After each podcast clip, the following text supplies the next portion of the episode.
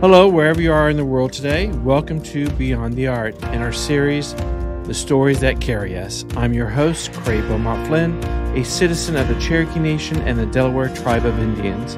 In each episode, we will discuss with various Native American artists, influencers, art leaders, and everyone in between their experiences, the communities they serve, and the translation and interpretation of the Native American art world today.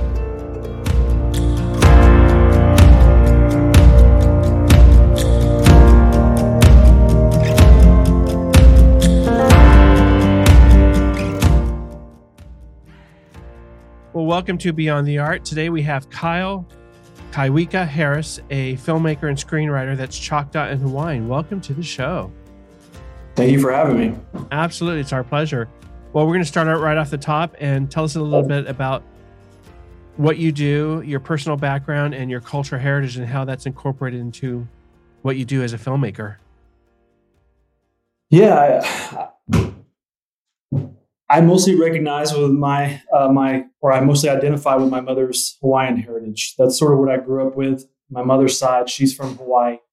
Her dad, my grandpa, is full blood Hawaiian. He's from Molokai.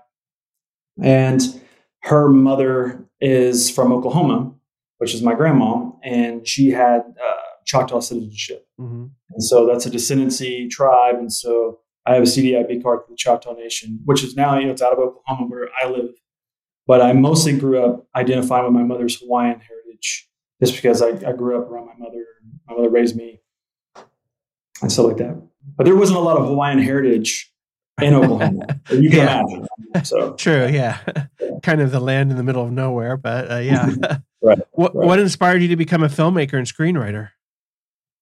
Um, just just loving movies at a at an early age. Like um, uh, like like I was saying that we talked about before. Growing up, my my parents were got divorced at a young at a very young age, and being a, a sort of a I wasn't very a rambunctious kid or, or a rebellious kid or loud. I was very quiet and I could recognize when, you know, other people were emotionally hurt or conflicted. And so I would just try to like ease that, you know, conflict a little bit and stay out of things and keep the, you know, attention off me. Mm-hmm. And so late 80s, early 90s, you know, we had VHS tapes and there was a gas station. We'd drive home from school and we would just rent these like two dollar VHS tapes, and I would just rent two or three at a time, and I'd come home and just kind of stay out of the way, and I would just watch movies because I didn't have you know we didn't have a lot of money, we didn't have any money growing up, uh-huh. um, and so there wasn't like HBO or obviously there wasn't any Netflix or any subscription stuff like that in my life. It was just basic television and then a VHS player, and so I would just watch movies, and that was sort of my escape. Um, you know, outside of my head right, and outside right. of the problems of the world. And and I just felt like at an early age that I connected with the emotional themes of the stories. It wasn't it wasn't just purely entertainment. Mm-hmm. Like you know, I didn't watch it for that because I was going through an emotional sort of phase in my life, and so I somehow just connected to those themes that sort of more mature movies gave me. And uh, like I was telling you, like there was a movie called A Perfect World that Clint Eastwood did in 93 with Kevin Costner.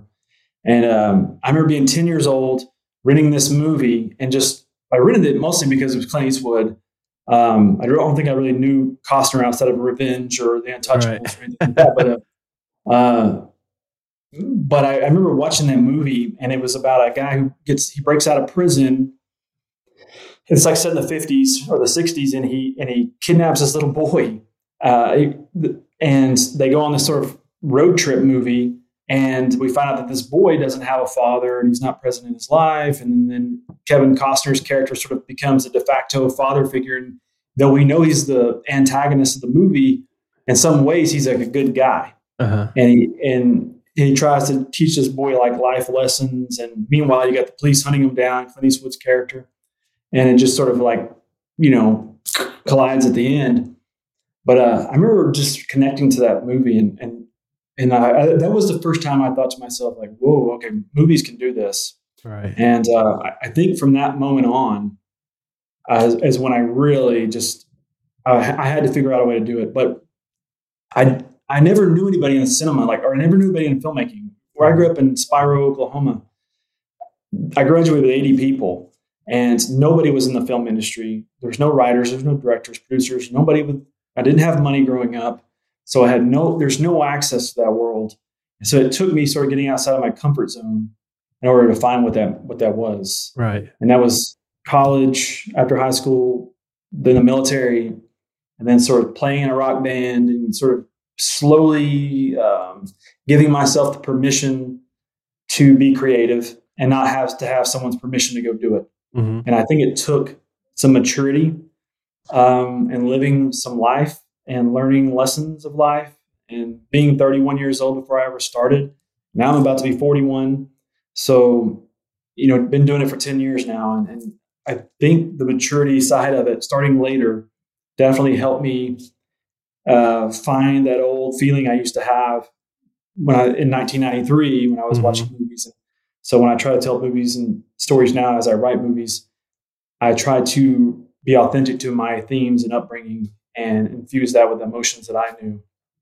And hopefully that resonates with an audience. That makes sense. That makes sense. Is there any is there any part of your indigenous identity that influences your your work? Uh, yes. Um, yeah. Well, yes and no. Um, I mean, when I first started making films, I worked in tribal leadership. Like I, I worked in a, as a casino manager for a couple of years with for Delaware Nation in Anadarko, Oklahoma, which is in, in capital of the nation. Absolutely. And I'm Delaware. Woo. Delaware Nation. Yeah. And um, and then after that, I got into public relations for the tribe and ended up sort of like working in their sort of government relations. And and I did that for five years. And so when I was working with them, I was doing I was writing and producing my directing my own short films. And then that sort of just it was an easy transition to get into on the tribal side when I saw I saw what they were doing and I saw that there was a lack of like you know uh, content from them in that regard. Right. And so I thought this is a space that I might be able to help fill and uh, help tell their stories. And it meant a lot to me to help find and sort of reconnect with my heritage.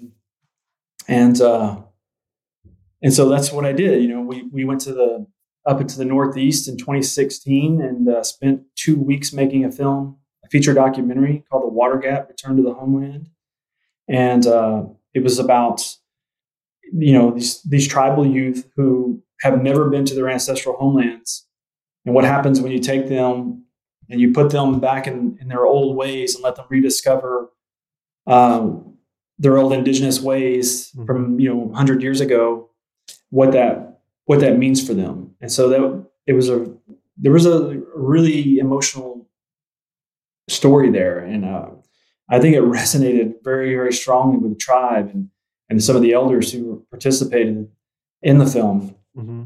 And um, then immediately after that, went straight into uh, the Standing Rock. We went up to Standing Rock and lived for nine days. And and uh, and I remember I remember watching the videos. You know, everybody had a cell phone video they were posting back then in 2016 that Standing Rock was happening, and and working with the tribes in the Midwest I remember asking a bunch of questions to tribal leadership, and none of them really knew what was happening. And so I just put together, you know, a packet for production, and I said, "Hey, let's let's go figure out what, what's going on, and let us try to document this." And of course, they got behind that idea, and then literally within a week, we were off, and we went there and stayed and and uh, shot another documentary, and I'm very proud of that film. It's called "I Stand: The Guardians of the Water," and it won a a Heartland Emmy, and um, and so you know making those films and, and, and several shorts that had to, to, do with Native American culture and Native American cast members and crew, uh, and then working with the tribe, and it just it, it helped me to again just it, it's all like I think film where I'm at now. Mm. When I look at all the, th- the pieces of the puzzle, and all of them just sort of came together in a different way. And they all informed a different side of me to get me to where I'm at now. And so I'm very thankful for those films and to have those opportunities to tell those stories and work with those people and and to be where I am now. Yeah. So is there a particular process that you go through when you're writing a screenplay and, and producing a film? oh yeah. Uh, I, I, mean, you can talk for a week on that stuff. Yeah. That's, that's, that's, what I do for a living. You know, there's, uh, it's not a hobby. It's not just a weekend, you know, thing. It's like right. what I do in, in the office five days a week, six days, actually 24 seven. Uh, there's no resting. Um, but screenwriting for me, like I went to a film school um, after the military and I went to school to be a director of photography. And I went to a two year program at Collins College in Phoenix, Arizona. And for whatever reason, it just, when I came back to Oklahoma, it just, it, I was looking for a certain type of story to tell and to mm-hmm. shoot. And I just, I wasn't finding that story. And so I basically just decided, you know what, if you're not finding it, then create it yourself. So I sat down and just, I had, I was always been a, you know, a voracious reader mm-hmm. uh, screenplays and novels. And so I knew how stories kind of naturally flowed. And then, of course, just watching movies, if you're smart enough and observant enough, you can pick up on it. Right. Um, and so I just sat down and started doing it. And um, I'd write a bunch of short films and uh, I would just put all the money I made outside of whatever money I was saving outside of paying bills and whatever, I put right into my films. I just, from 31 to 36 ish, I just, I don't think I saved a dollar. It all went on the screen. and I just did it myself. I sat down, I wrote it. Then I was like, okay, I, I might as well just direct this myself. I might as well just go with it, get the camera and shoot it, produce it. Well, I'm going to have to have a budget to pay crew members. Okay, I need $4,000 and I would go raise the money. I'd either save it myself mm-hmm. or I would go out and just, I would dare I say, bum money. But, you know, yeah. Once you make a couple of things, and if they're, you know, a couple of short films, and if they're good, and you put it in a, in a local festival, and it's a nomination or a win, you start building momentum right. around yourself in the in the community, and people see that you're not just, um, uh, you know, doing this for a hobby. Like it, you can tell in the in the filmmaking and the storytelling that it's more there. Right. There's more substance and, there and, and authenticity. Yes. That's it. That's it. And I think people started noticing that about me and the way I talked about projects and and so that's you know that's what I did and in between a short film uh, you know I'd, I'd already be writing the next project or I'd be doing a documentary for the tribes or and I would just watch and I'd learn and and uh, of course I would help this other production company called Three Egos Films out of Lawton, Oklahoma. They were some young guys at, at a college and they were really talented and so I'd go help them on their productions and they'd help me on my productions. And so I'd watch them in between and help however I could and just kept learning as much as I could. And then I was writing the screenplays, the features. Mm-hmm. And I wrote, to date, I've written over 25 movies. Wow. And, but that's over the course of 10 years. And so I, I would just write movies. When you're first starting off, you're just going to write whatever you want. Mm-hmm. You know what I mean? Like you're going to write five screenplays and they're going to be all over the all over the place. They're not going to have any sort of thematic tie-in, or, right? Or you know, for whatever reason, when we begin when we first began, we want to sell this million dollar screenplay to Hollywood, which is just crazy. Mm-hmm. Um, but once I sort of I wrote a screenplay called Blood Roots, and that's what got me repped in LA. And it wasn't until I became more authentic to myself as a you know as a storyteller and mm-hmm. with regard to heritage and culture that it got that my writing got noticed so when i tell young writers now after seeing sort of what i've done up until this point it's if you want to save yourself some time go inside first. Don't just write whatever you think everybody wants to watch. Don't write the next alien invasion thriller because hollywood's got 50 guys on standby that can do that right. now on payroll.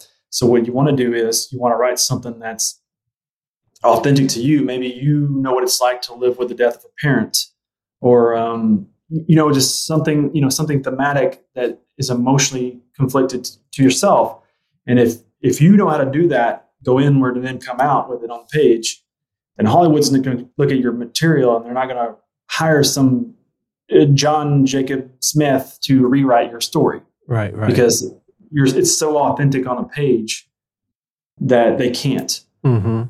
And um, I feel like that's where you know I could have saved myself a lot of time if I'd have known that. But again, I had no training in screenwriting or uh, uh, other than just reading books or watching movies and stuff like that. You know, at film school, they didn't teach me about breaking down screenplays and understanding what that meant. the cycle of so- it all. Yeah, yeah. They, it was mostly just, you know, I went to school to be a DP, so a director of photography. So it was a cinematography, video, videography that I learned. So, um, do you yeah. start? Do you start with like a treatment, or do you have a pretty much set Mm. story in your mind when you decide, okay, well, I'm going to further develop this into a story and then film or whatever, or is there an outline that you start with, saying, okay, this is something I think that may be interested in, and build upon that way?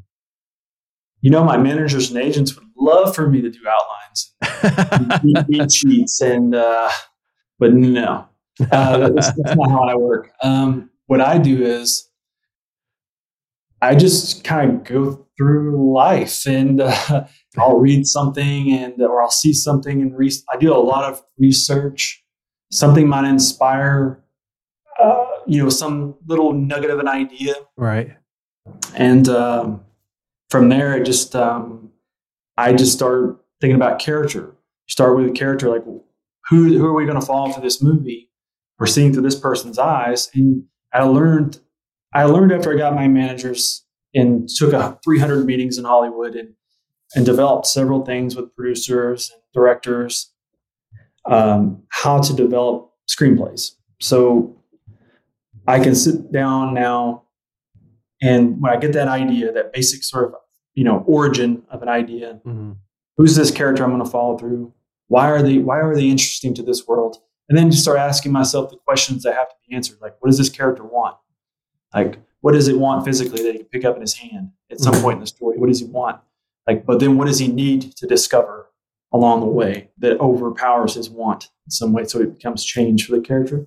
And like, what is it that's flawed about this person? Like, what's haunting that person? And then what stands in his way of achieving this thing? What- You know, it's um, the antagonist. It seems like a basic formula, but then if you can get really creative and, and learn how to, you know, get in there and sort of bend the rules, you can hide the formula in storytelling, right? And uh, so that's what I do now. And uh, it's just like a puzzle piece. But then, but I just do it all in my head. And uh, I might create like a, a Word document page and put the title of a movie Mhm. and then just put like thoughts. Just, this is a character. This is his name. This is what he does. This, and I'll just do that, and it'll get you know t- twenty pages worth of stuff, and then I can literally in my head know what the beginning of the movie is, all through every beat. I'll just sort of know it in my head, and uh, when it, once it reaches critical mass, it's time to like go to, to the page and then get it out of your head now. But like I've worked on beat, done beat sheets and outlines, but I Mhm. feel like for me, um, just outlines and stuff are always something that people want you to do early. Mhm. And if you do it before it's ready, you'll you'll do all that, and then you'll feel like you have to work. You have to write based on that, Right. and then it throws me off a little bit because now I'm having to write within the confines of that, and or or I'm also one of these guys that changes things a lot. I might do 30 drafts of a screenplay. You know, I, that's another thing about writers. You know, like I, I see a lot of young writers, they'll write a screenplay and they're like, it's my first draft. Read it. It's great. And it's like, oh, yeah. You'll- just sit with it for a while. man. yeah. Just Let it breathe. let it breathe. Go go back and reread it in, in a couple of weeks. You know, go go for long walks. Go watch some other movies. Go read another script, uh, and then come back and revisit it. And I guarantee you, you're going to find something about it you want to change. hmm Um, and then sometimes when I talk to young writers, I always tell them, you know, like about as soon as the word rewrite comes out of my mouth or any producer's mouth, the writer is going to be like, Yeah. like rewrites, really? The But territorial. yeah, yeah, exactly. But it's like I think it's framed wrong. I, I learned, you know, like in development that a rewrite could be, well, we're going to do a rewrite. We're going to do a pass. But this time, we're only going to do a pass based on dialogue and how it reflects theme. So you don't have to worry about anything else. Just look at your dialogue. This, if this is what our theme is, now let's go back to the whole film, and if we can find a way to like use su- through subtext to establish the theme strong, Mm-hmm. that's the only rewrite you do. And then the next one might be, well, let's work on our slug lines. So go do another pass and just on your slug line, or you know stuff like that. Right. It doesn't have to be like, oh, page one rewrite. Yeah. You know, just I feel like Hollywood's not very specific, and so like for me, I like to be very specific. This is what my focus is on this rewrite, this thing only, and then just make that really good. hmm Uh, yeah, Especially in the aspect of, you know, you're reading something that's one dimensional, but to vision it into a form that's captivating and draws in the audience, you want to make sure that that flow is there because reading it could just be very flat and one dimensional. correct. Was there a time uh, that you look back within the last 10 years and thought to yourself, ah, I have a career, I have a profession. I'm at that point. Yeah, um, actually, I had that thought this morning. Yeah. I'm like, I'm doing this. Um, you don't. You're always. I, I see it within myself. Um, you get in a hurry. You, you build momentum behind a lot of things that you're doing, and then you start to see the momentum paying off. And then I, then it gets to the it gets a real moment. Um, we like to call it, and then uh, everything happens. And it's just you you can sense all the energy around you. But you know, like even this morning, for instance, it's like as soon as I wake up in the morning, I've got like six emails. You know, and those emails are like investors or it's uh, production crew members or they've got a lot of questions, and it's you know, it, to now it's the point where the thing that I created is always working for me. hmm You know what I mean? Like, but it took all those years and all that momentum to get there. And then once that happens, where you, it's like it's just always there. And but it's also like if you're driving down the interstate and you're going 80 miles an hour, you got your foot on the gas. If you if you you know you, if you take this exit and you're like you know what, I'm going to drive around for a little while and just look at the sights. That can be dangerous too for a career Right. because you know you let off that gas for just a little bit, or if you don't answer, like it's about moving information. uh-huh.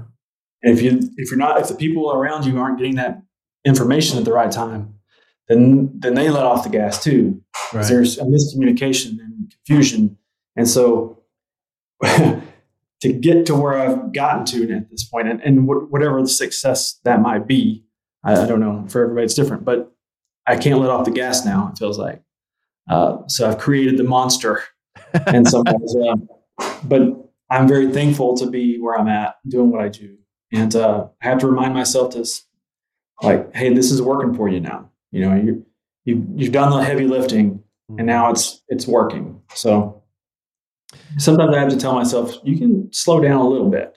You Oh, a know, little bit. a little bit. One or two miles slower. Yeah.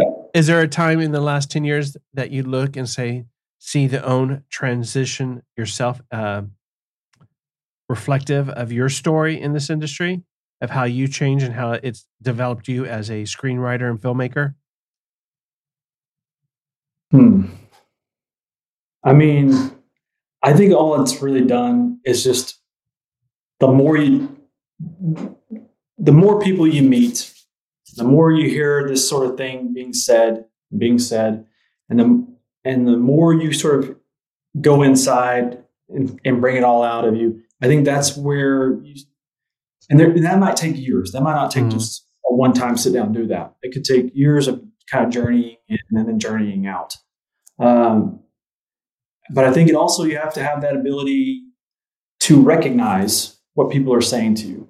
Yeah. Um, you know, sometimes you might go out to Hollywood and do meetings for a week, do 20 meetings, and you might walk out of there thinking, I'm going to be a millionaire. Uh, I hit it big. yeah, like there's just this idea. Like that's why I don't. I've had the opportunity to live in Hollywood or move to Hollywood, and I just don't want to because every time I'm there, I feel like as soon as you get off the airplane and you're carrying your, your Mhm. luggage down the you know the track, you're just like there's just an energy here, and it's infectious, and uh, you, just want to be there. But it's like uh, I also recognize that there's everybody in the world's doing it, trying to do it there, and I'm just a you know a small fish in the in the ocean. Or I, if you know, I feel like for me, like that's why I like staying in Oklahoma. It's I can lay the foundation here and tell my stories in an authentic way, mm-hmm. and then if Hollywood wants to take notice, that's fine. But I've also learned that they don't, you know, they don't really care. Um, there, there's no such thing as gatekeepers in Hollywood. Right. I think um, I think it's just you've got to create your own space. They don't know what to do with you. They want you, they want me, they want everybody to be successful, but they don't know how to like utilize you. Everybody's a writer, everybody's a director, everybody's an actor. So they're just I would imagine you would just be confused like, uh right. You blindfold pick somebody. You know? you know, it's like so you kind of have to just prove yourself. And so that's that's what I'm doing. And and so the people I'm talking to out there now who are like working with me, they're like, you're doing the right thing. You know, just you know, focus on you, the stories you want to tell, what's important to you and your brand storytelling. And people you'll start to just build you you'll create your own space. Mm-hmm. And then somehow you're one day you're in sort of the system of Hollywood, and then then you're just there. Right. And uh, you know, you just the gatekeepers yourself in some ways. You know, it's like um, it's very true. It's not not one person out there with right. a key standing guard. True to any artist or any industry. Uh, how do you uh, choose and select your your stories that you want to tell? I mean, I'm I'm sure you have a ton, like you said, in your head mm-hmm. that are swirling around. How do you say, okay, I'm going to go with this one because this one makes sense to tell now, and holding back others? Sure. Um, it's a good question. And every time I take on a new project, it becomes a it becomes a committee meeting mm-hmm. in some ways. Um, and the committee and the committee people, I feel like we want you to do this. You should do that. Right. And and but after again, after you sort of built your momentum up, and you start to trust your instincts and, and hone your instincts you realize that the thing that you find that you're good at is still being authentic to yourself. Mm-hmm. That's the only way it works. I feel like in a, in a good way, right? Um, where you have a voice, you have a signature, a brand of storytelling. You infuse your emotions in it. So if someone comes along and says, "Hey, Kyle, I got this movie for you. It's finance. Go direct it." We don't want you to have any thoughts on the script. Just shut up and push the record button. you know, it's like it's never going to work out great. Right. You know, they they there's a delusion in those people's minds. I feel like that they take the they take not control or power, but the sensibilities. When you take that away from the writers and the directors, then you're just kind of left with this whatever. Um, so for me, again, it's just being authentic to myself. Um, again, I, I, mean, my last movie that just came out, Out of Exile, it's a, heist film with a uh, Peter Greene from the bad guy in Pulp Fiction and several other you know recognizable faces. Mm-hmm. But at the heart of this movie is a father reconnecting with his daughter after being in jail for 16 years. And um, the movie I'm about to shoot, Reverence, it's about a uh, missing it's a missing persons thriller about a, a, man who suffers like from PTSD and his daughter goes missing. And uh, sort of what that exposes in him or what that brings up in him again. Mm-hmm. Now all of a sudden, these old sort of wounds are reopened, and now it's he's on a new mission. And uh, but you know, uh, so there's a basically what I'm saying is there's themes there that are reoccurring. So if someone says, "Hey, Kyle, we want to hire you to write the next alien invasion thriller," great. Well, at the heart of it, it's going to be about a parent, a failed parenthood, right? Or it's going to be in something in that regard. You know, um, because that's what I grew up in. You know, um, I I can recognize and I know what that feels like. Mm-hmm. Um, and it's not that you know I had a sad, sappy story growing up or anything, but it's like every, millions of people deal with it all the time. Yeah, yeah. but it's your uh, story. I just know how to, you know, yeah, I knew what that was like, so I can tell that story. And I have my own daughter, right? And she's about to be 18 years old, and now she lives in California. And so there's this distance now. And so it's like, you know, it's not, I'm working out all of those issues as being a parent with those conflicts and then as I was as a kid. Mm-hmm. And that's why we go to the movies, anyways, is to sort of like be a kid again. Right, right. No one goes to the theater to be serious or like you know, I mean? Like, uh, uh, yeah, we want to go and just be outside of ourselves Right. and uh, feel that feeling, that magic or whatever. And so you got to like find that what's, yeah, the emotional core of it, what you're doing. So tell us tell us a little bit about your last project and the current one you're working on. Yeah, Out of Exile. I guess we shot that movie. Uh, I mean, it's been a while ago now. Mhm. um, during COVID. Um, and it just dropped in January 20th. It came out on Amazon Prime and Apple TV. And it's called Out of Exile. And then um, this past summer, I shot a couple of short films um, The Killing Ground and Charlie Mike, which is this, The Killing Ground's like this um, proof of concept short film about a serial killer in a small town and uh, that's the one we just got financing for in the spring. And, and it's based off of a novel called The Huntsman. Mm. So we'll shoot that in the spring. But then after that, after I did the Killing Ground short film in June, I did the Charlie Mike short film because I'm also ex-military. And one of my producing partners is ex-military. And uh, so it was a big special forces thing with night vision goggles. it was fun. You know, we went and had had a lot of fun and just broed out for a few days in the jungle and then uh, so that's finishing VFX and uh, color or sound mix and be ready in November. And then I'm going right into the missing persons thriller November 29th. We start shooting, which is exactly five weeks from today. And then we'll wrap out, you know, for the first of the year and then go right into pre-production on the Huntsman and we'll shoot that mid-March, first of April. And then I hope to take a little bit of a break and do more podcasts. And what? I'm sorry. Do more podcasts. Yeah. Maybe write another screenplay. Yeah. there you go. Hey, I got some ideas for you. Yeah. Um, yeah. Uh, yeah. when you um before releasing you in in completion of the film, do you do the submittal into the film festivals, or you try to get into the uh, bigger markets? yeah, it just depends on what the project is and like how you plan to sell it.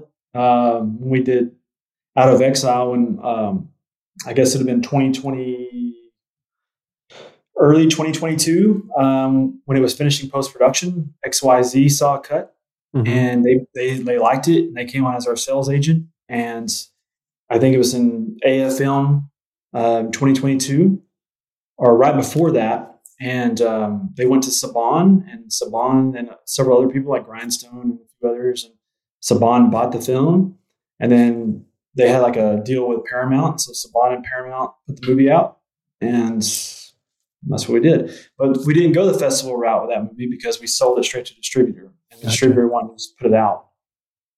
And we were like okay you know it's fine. Uh, i felt like it was probably it wasn't a stylistic art house film in any way so it was Mhm. probably just you know a uh, you know typical programmer in that in that sort of sense so it just need to be on vod but those aren't just the stories i want to tell um, I like sort of you know the stylized art house films with a mixture of the commercial viability. So you know, like filmmakers like Denis Villeneuve, or um, there's so many more of them. I can, I'm not you're not coming off the top of my head. Scott Cooper or Jeff Nichols, uh, even some of the early Taylor Sheridan stuff like Sicario and Wind, River Hell or High Water. Those are you know programmer stories Mhm. but they sort of had like an art house vibe to some of the filmmaking and it just makes it reach a different sort of level and that's sort of what my brand and i feel like yeah that's the brand that i want to create for myself as a storyteller and with my company safe house films Being located in Oklahoma and in the middle of Indian country, Yeah. and with all the other stuff that's going on in the in the medium, be it film and television, we're at the ebb and flow of indigenous people being involved in film Yeah. and television. Do you see there's more recognition of filmmakers and screenwriters, obviously actors that are participating and being recognized? I think so. Yeah, I mean, especially here in Oklahoma, there's. Uh, I mean, I guess after 2016, everything was kind of going out of state. Right. Uh, I mean, there's always been filmmakers here like Sterling Harjo, and he's making films and stuff, and making indie films on small budgets, and and so there's always been like Native American filmmakers here.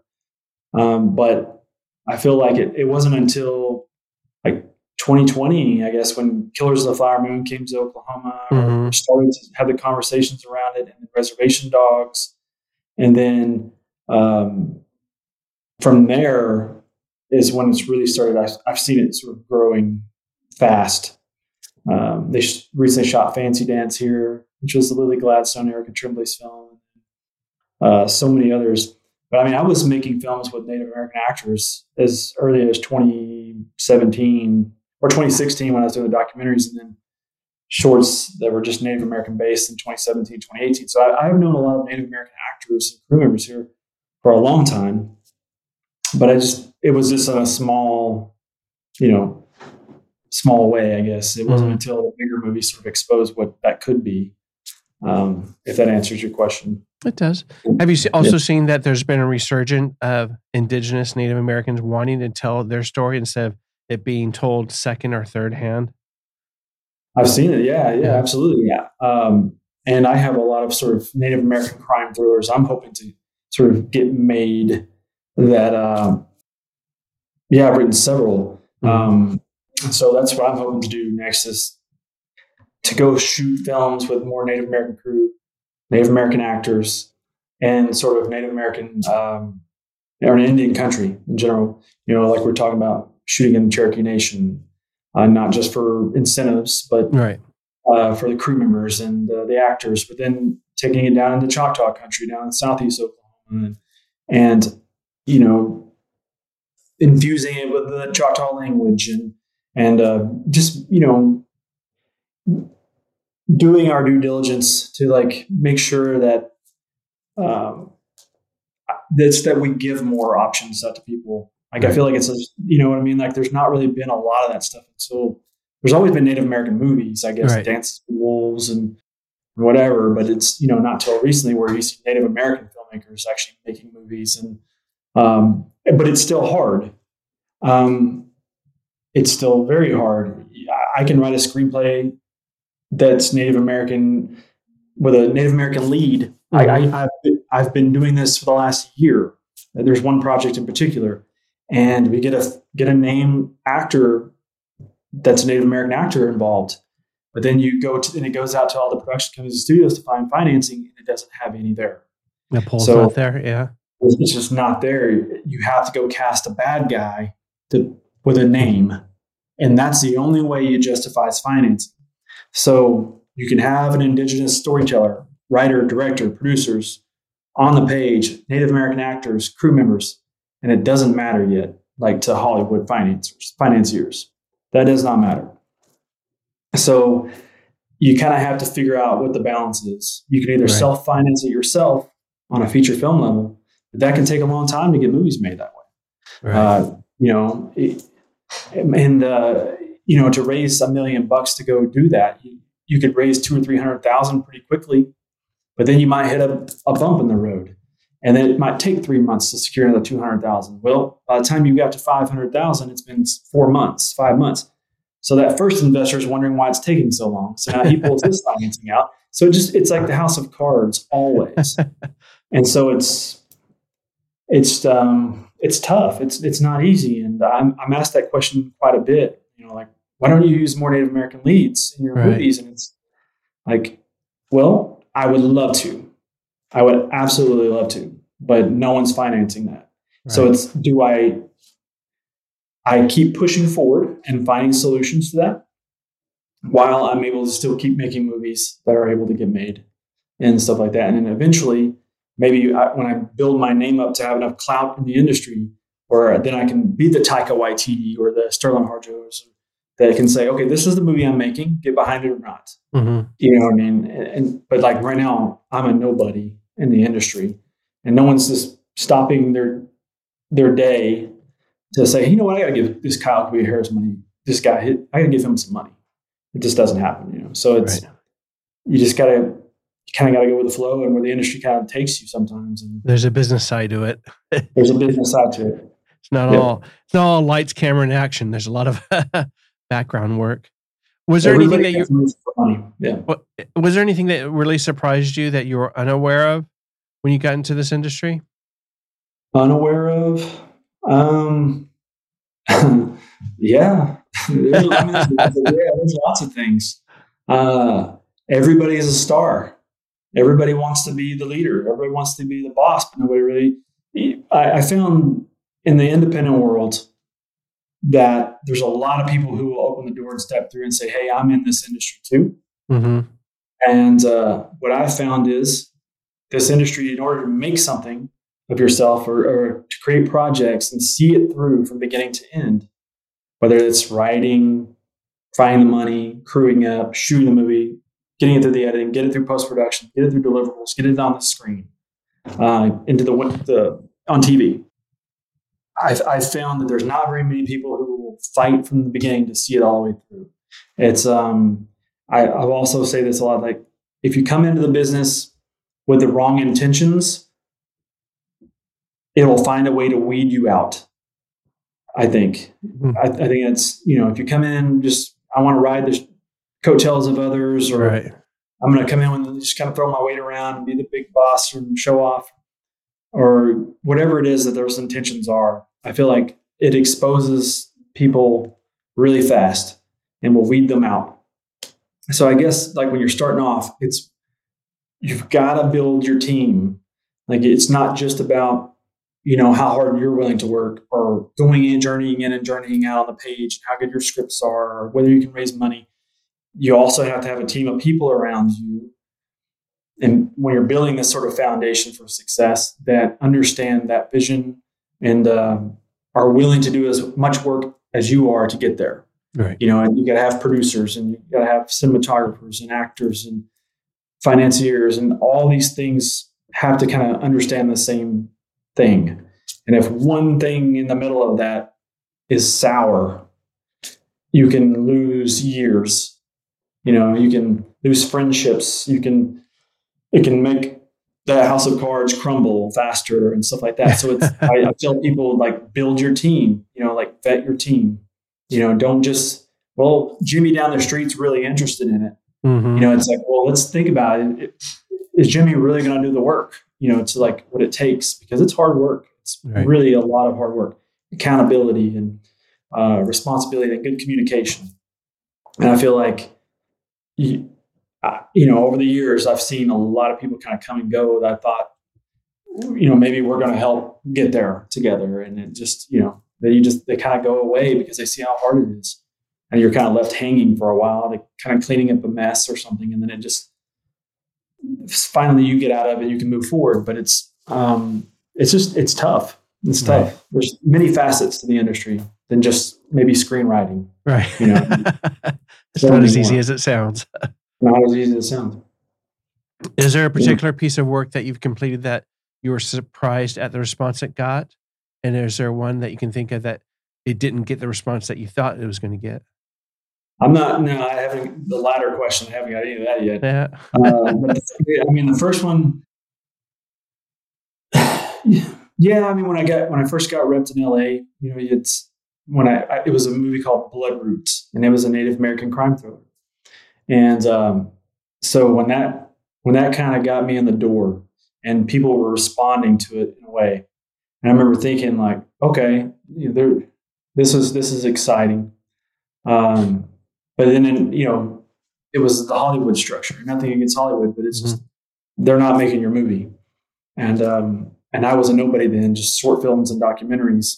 And so they're not going to let me go make the movie.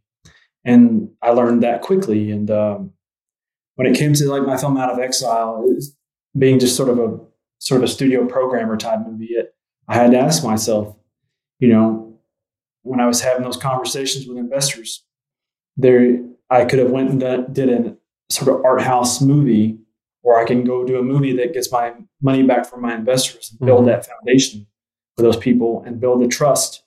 And then if we're making money, then I can take a little bit of portion of this money to go be artistic and, and do something experimental. But I, I never want to do that in the beginning and then ruin the trust of the financiers. So in those conversations I had, you know, I learned quickly that maybe it's best just to go make a movie that gets distribution, make some money back, and then let's have a conversation on the next one. After we've taken a risk, we've made our we made our funds back, and now let's see if we can take a bigger risk or something. Or hmm if, if that answers your question, It does. Yeah. Yeah. Do you think your films fit into a, a single genre? Um, Are you just kind of wherever the story is that you want to tell? I think it, they're mostly just. Um, I mean, I think they're crime thrillers, crime. Uh, uh, I think that that's the stories that I feel like I want to tell. Mhm. uh, versus just a drama or just a, a comedy or a horror. Um, crime, I guess, is sort of like the the genre I work in um, because it's also good for distribution at the same time. Uh, I think it's a little easier to sell those types of movies, um, and that's just what interests me, I guess, as a Mhm. reader and a viewer, and um, whether it be true crime or fictional or. Um, Do yeah. you always try to uh, put a indigenous or Native American twist to it? not all of them, no. Mm. and not all of them I don't, but uh, several of them I do. Uh, they'll be very specific, um, but um, not all of them. Uh, the one I'm the one I'm about to shoot isn't Native American. It's just um, um, sort of just middle class, lower class, or in a rural, like small rural town, hmm uh, like I grew up in. And so in this in this case, I just took the small town and just sort of re- a reflection of the people I'd known growing up. Um, you know, uh, but yes, there's there's like my next movie I want to write is Native American, sort of uh, central to Native American themes and stuff like that with characters and whatnot. Uh, on this one, I do have Native American characters in the screenplay, but it's not, I guess, the main focus. Main base. Yeah. So, what inspires and motivates you to be in this industry and be a creative? What motivates me? And inspires, yeah. Yeah, it was definitely not money. It's, it's, not that. Uh, I'm honestly, man, I think it's just the real, true, like love for it. You've got to have like a healthy obsession for this business to make Mhm. it, like, and it can't be like I saying, like like I was saying, you know, it can't be like I'm gonna make millions, I'm gonna get famous, and I'm like, yeah, it's all bullshit. like honestly, sorry for cussing on your podcast, Hey. but uh, we're, not, we're, Uh, not cen- we're not censored. It's all right. okay, okay. yeah, it, just for me, again, it's just the heart of like the, the real emotion of it. The real love for storytelling is there, and um, I don't care if I get have money or not. If as long as I can live comfortably, I'm fine. But I just want to be able to tell the stories I want to tell, um, and that's it. Like I just really love what I do, and in, and if you really love what you do, you those long hours don't feel like long hours. They don't feel like when you get up in the morning. You know, I've worked in the oil field. And I remember what that was like. Right. You know, and you have to go do a 12 hour day on the floor and you're getting your fingers crushed all day and it's uh, negative 10 degrees outside. Um, and so, like, you know, you're just dreading your day. Like, you know, I don't dread my day. I love every bit of it. And it's a constant learning experience and meeting new people. But you just got to love it. You really got to, yeah, on a DNA level. have, have you ever thought about it being on the other side of the camera? Yes, Yeah. several times. Oh, oh, you mean as an actor? Yeah. No, it wouldn't work. No? It would. No, I'm too short, and uh, uh, nothing against you know short. Hey, Tom Talent. Cruise is short, so Yeah, and he's probably like my height. I'm I'm five eight, and uh, but I've got tattoos and long hair, and uh, um, Hey, you there's know, no- there's nothing wrong with tats. I got I did, but as a filmmaker, like when I go cast someone like that, Uh-huh. that who you know what I mean, like, and then I have to hide the tattoos. right. So that's an extra hour in the chair. And then he's got long hair, and I really need it to be short. So you can you just pull your hair up the whole movie? You know, and it's just there's a conversation around every piece.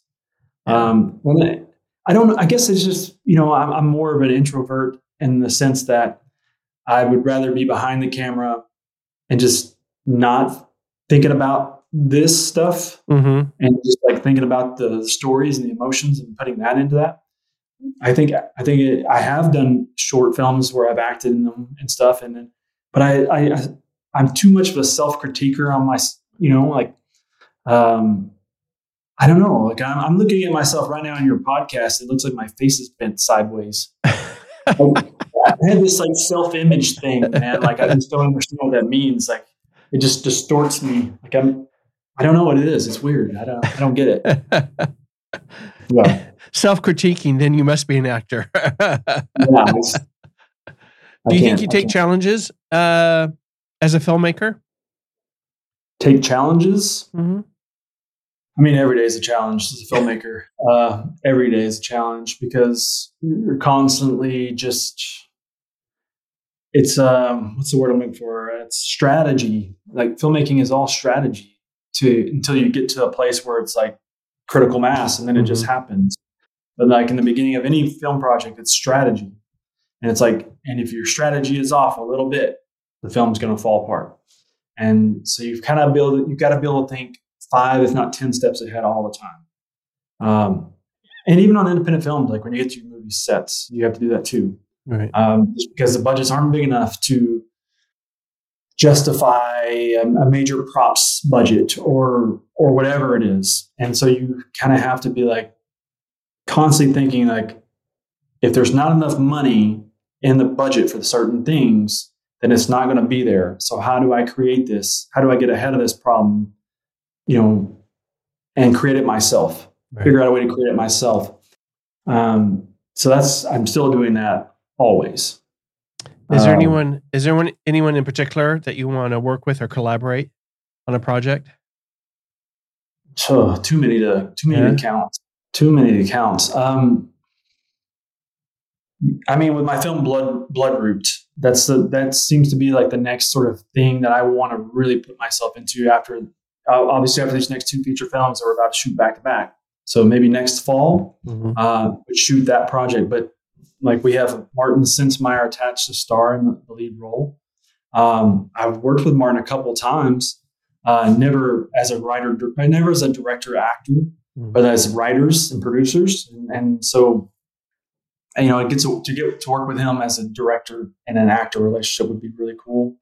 Uh, I think he's a cool guy. We I got to spend a week with him doing research for the Jim Thorpe biopic that I got to write a couple of drafts on. And then, of course, Wind River 2 that just shot in Calgary.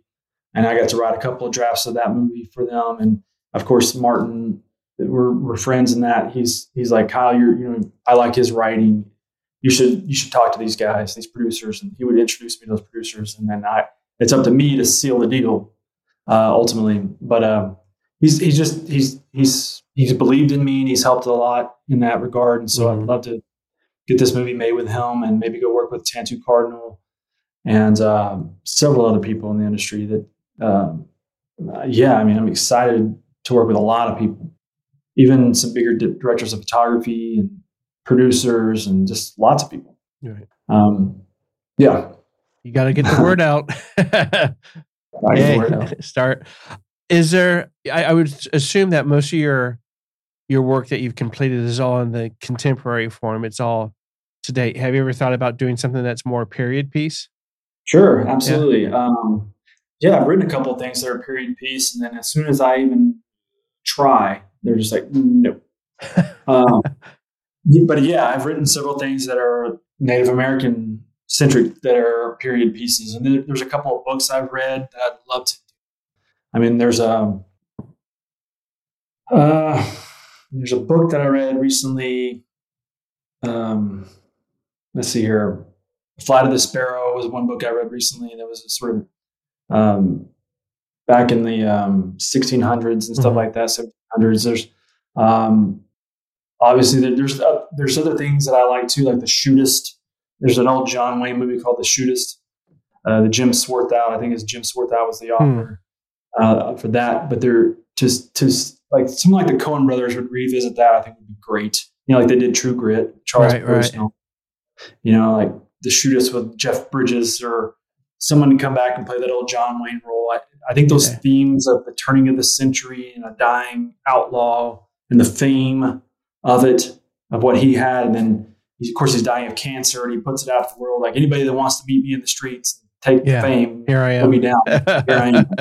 It's just it's just got all these kind of things. I think it's time for the Shootist to be remade.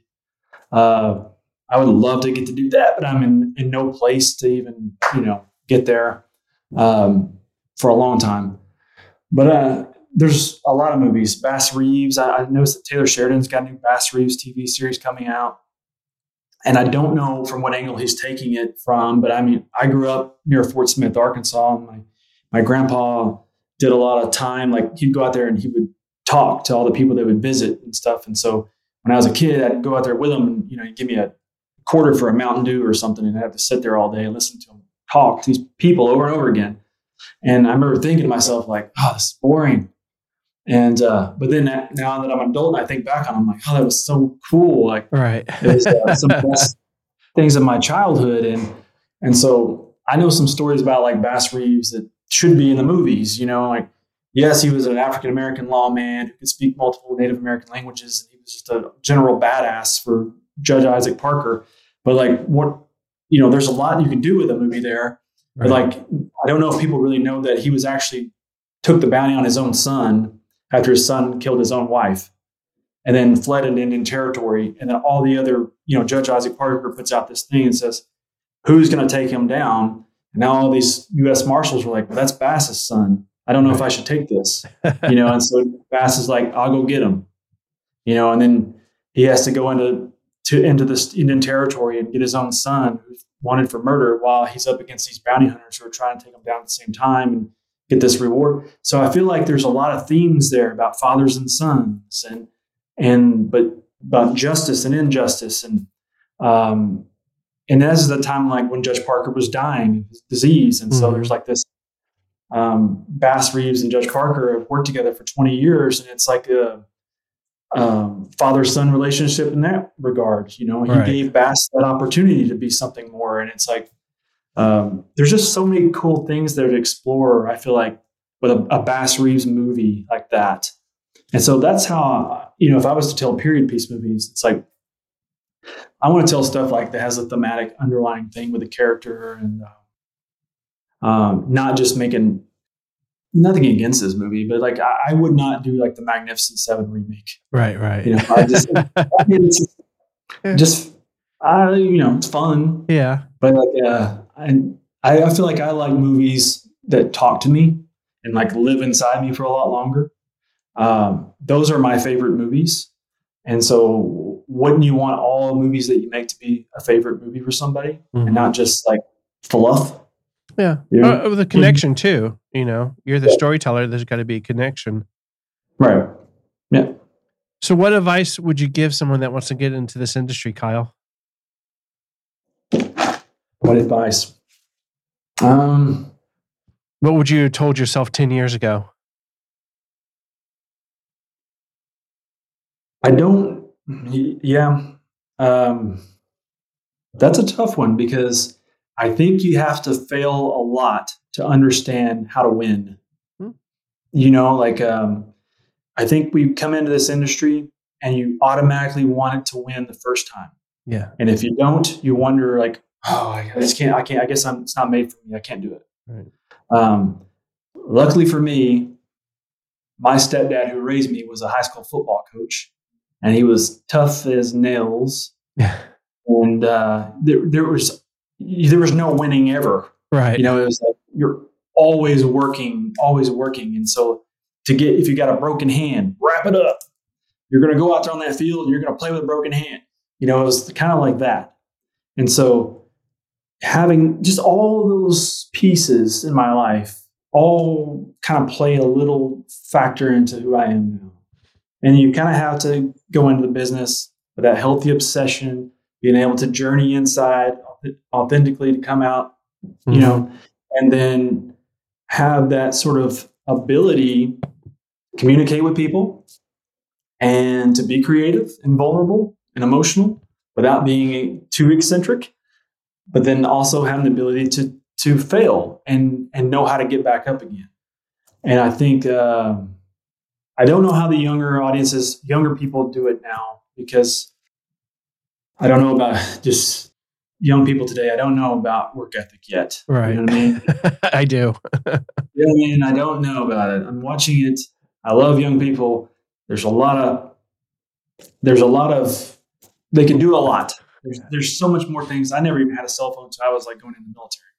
So it's like, I never had. I was never surrounded by social media until recently. I don't. I, my Instagram is literally two years old, so it's. um I don't even know how to work that very well. I still have problems posting a story, uh, but I, I just feel like it's um there's a work ethic and like uh, just the ability to fail and know that that's not actually failure. Mm-hmm. Um, that there's winning in failure because it teaches you how to overcome obstacles. Right. And um, if you don't know how to overcome obstacles in this business, you're never going to get anywhere. And in every stage, there's a new obstacle. There's a hundred obstacles in each phase. So you have to be able to navigate things in a way where, you know, just it doesn't doesn't bother you. People tell you no, Right. or Well, someone quits on you. You can't just like, okay, thank Well, you. I agree with you. You got to fail to learn to know how to, to win. Yep, that's it. Well, as we wrap up, Kyle, is there anything else you want to share or tell us and promote? And Man, I I don't know. I don't know that I have enough to promote yet. I'm still trying to figure it all out. I'm still a new guy.